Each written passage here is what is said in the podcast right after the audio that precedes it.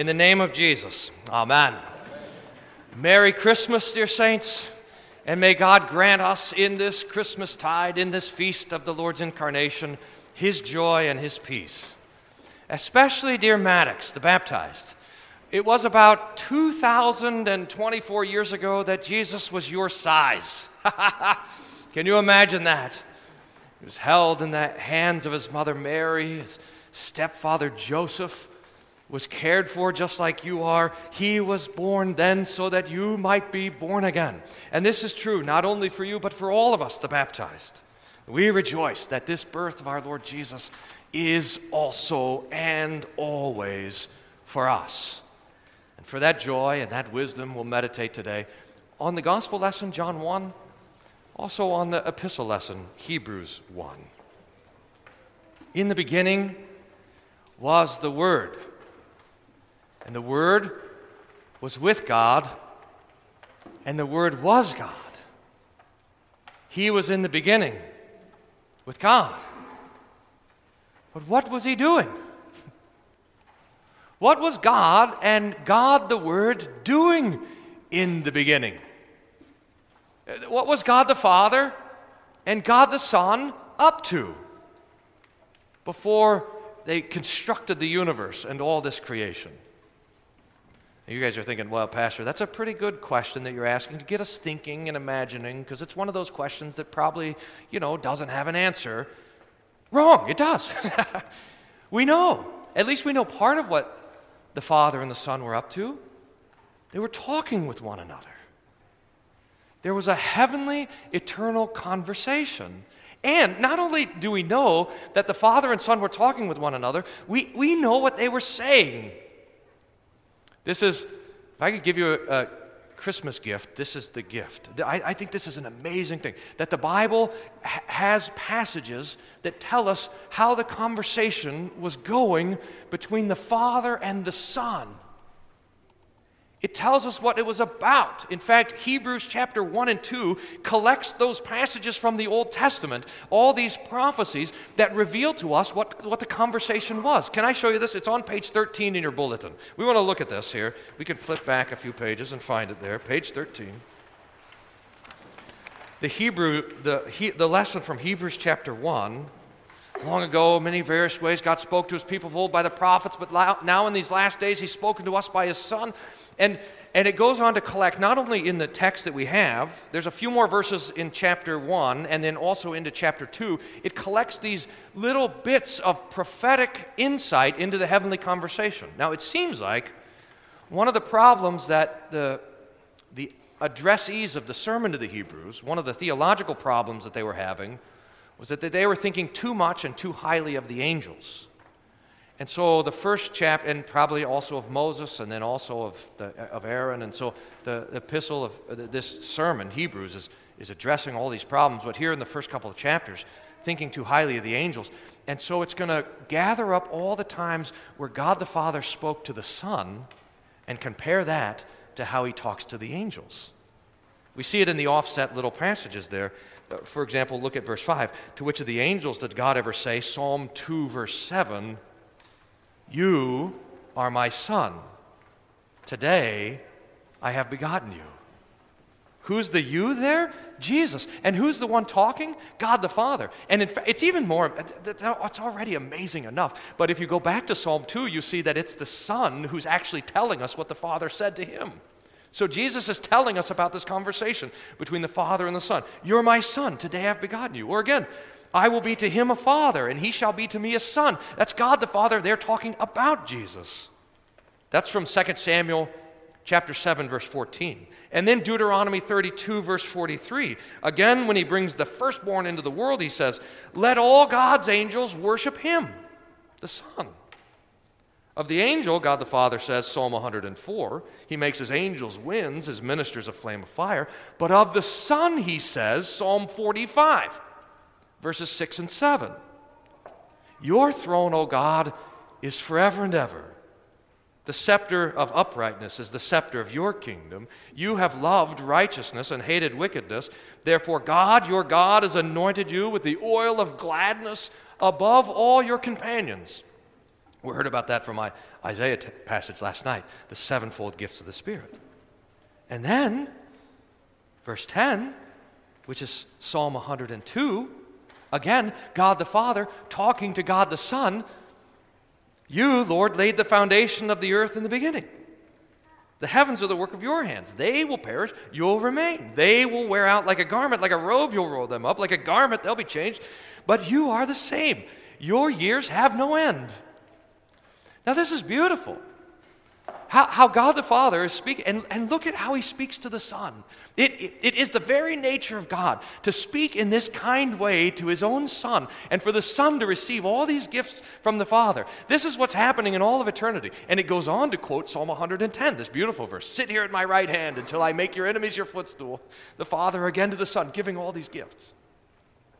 But this conversation, dear saints, has to turn eventually the talking of God the Father and God the Son has to turn eventually to you. they got to sort out what to do with you. Well, and me too, I suppose, and all of us from Adam and Eve. What are we going to do with this problem of humanity? What are we going to do with this problem of sin? What are we going to do with death? What are we going to do with the fact that Adam and Eve are going to disobey us in the garden and bring death and corruption in all the world. Now, you would think, well, maybe this is just me. If it was me, my guess would be that the Lord would say, well, just leave them be. Or maybe hand them over to the corruption and the condemnation that they deserve. But that's not how the conversation goes. In Hebrews chapter 2, it quotes Psalm 8, which says, You made him a little lower than the angels.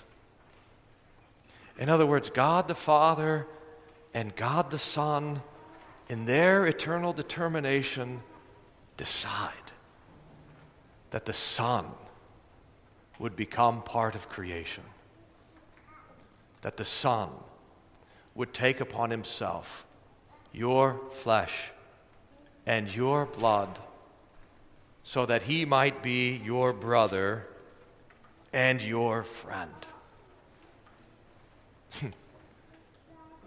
that he would, that the eternal one would be born and have a birthday.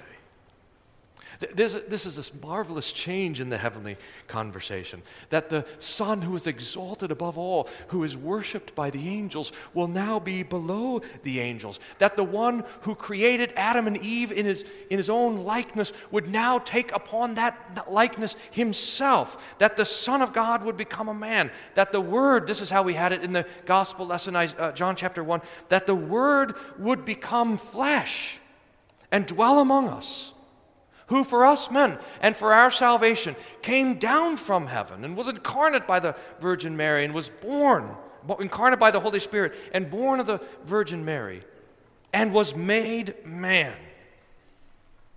That, dear saints, is what we celebrate today.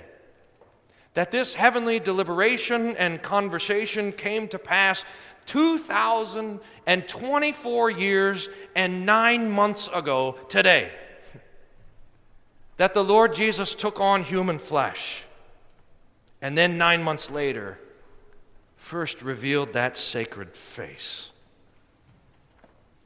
But why? What's the purpose? Why does Jesus have flesh and blood like you and I have flesh and blood? Hebrews talks about this a little bit later. It's a bit of a riddle. It's really wonderful. It comes up in Hebrews chapter 10 where it quotes Psalm 40. Psalm 40, quoted there in Hebrews 10, says this It's the Son now talking to the Father, Jesus talking to God, the Father. And he says this Sacrifices and offerings you have not desired, but a body you have prepared for me. Now, what does that mean? The sacrifices of the Old Testament, this is the context, these were instituted by God. Remember, there was the morning sacrifice of the lamb, the, after, the evening sacrifice of the lamb, the Passover sacrifice of the lamb, and the blood was put over the door. There was the annual sacrifice on the Day of Atonement when a bull was sacrificed for the sins of the high priest, and then a ram was sacrificed for the sins of the people, and the blood of those sacrifices was carried into the holy place, even the Holy of Holies, and put over the Ark of the Covenant. That the Lord had instituted all these these sacrifices, but Hebrews tells us that the blood of bulls and goats can never take away this, that can never take away sin. That all those Old Testament sacrifices the Lord didn't desire. They didn't make him happy. Those were not for taking away sin, they were for preaching the taking away of sin that would happen when the Son of God would have a body to offer up to God the Father. And that's what this riddle means. Sacrifices and offerings you have not desired, but a body you have prepared for me. And then with shock, we realize that why Jesus has a body, why he has flesh and blood, why he has come into our humanity. He has come so that he himself might be the sacrifice to take away the sin of the world. That's why John the Baptist sees him and preaches, Behold, the Lamb of God who takes away the sin of the world. That's why Jesus has our humanity. This is why it makes so much sense that he was born in the manger outside Bethlehem. What are the odds that the ox and the donkey that are in that manger would end up in the temple in Jerusalem? What, what are the odds that the sheep that are being raised by the shepherds watching over their flocks at night are going to end up as a sacrifice in Jerusalem so that Jesus himself is born and, and, and lays there among all these animals intended for sacrifice because that's why he was born? He has his head so that he could wear a crown of thorns. He has hands and feet so there would be places for the nails. He has his back so that it could be whipped. He grows a beard so that they could pull it out. His little face is there for spit. His ears are to listen to the mockery of the people. His lips are there so that he can taste the gall mixed with wine. His side is made for the spear, and the blood that he has is meant for the ground. A body you have prepared for me. Jesus comes down from heaven and earth. He comes into our humanity as the perfect one so that he might bear our sins and our sorrows, so that he might take on our own mortality and death, so that the heavenly conversation be- between God the Father and God the Son would eventually sound like this My God, my God, why have you forsaken me? This is hard even to imagine. But Jesus is there forsaken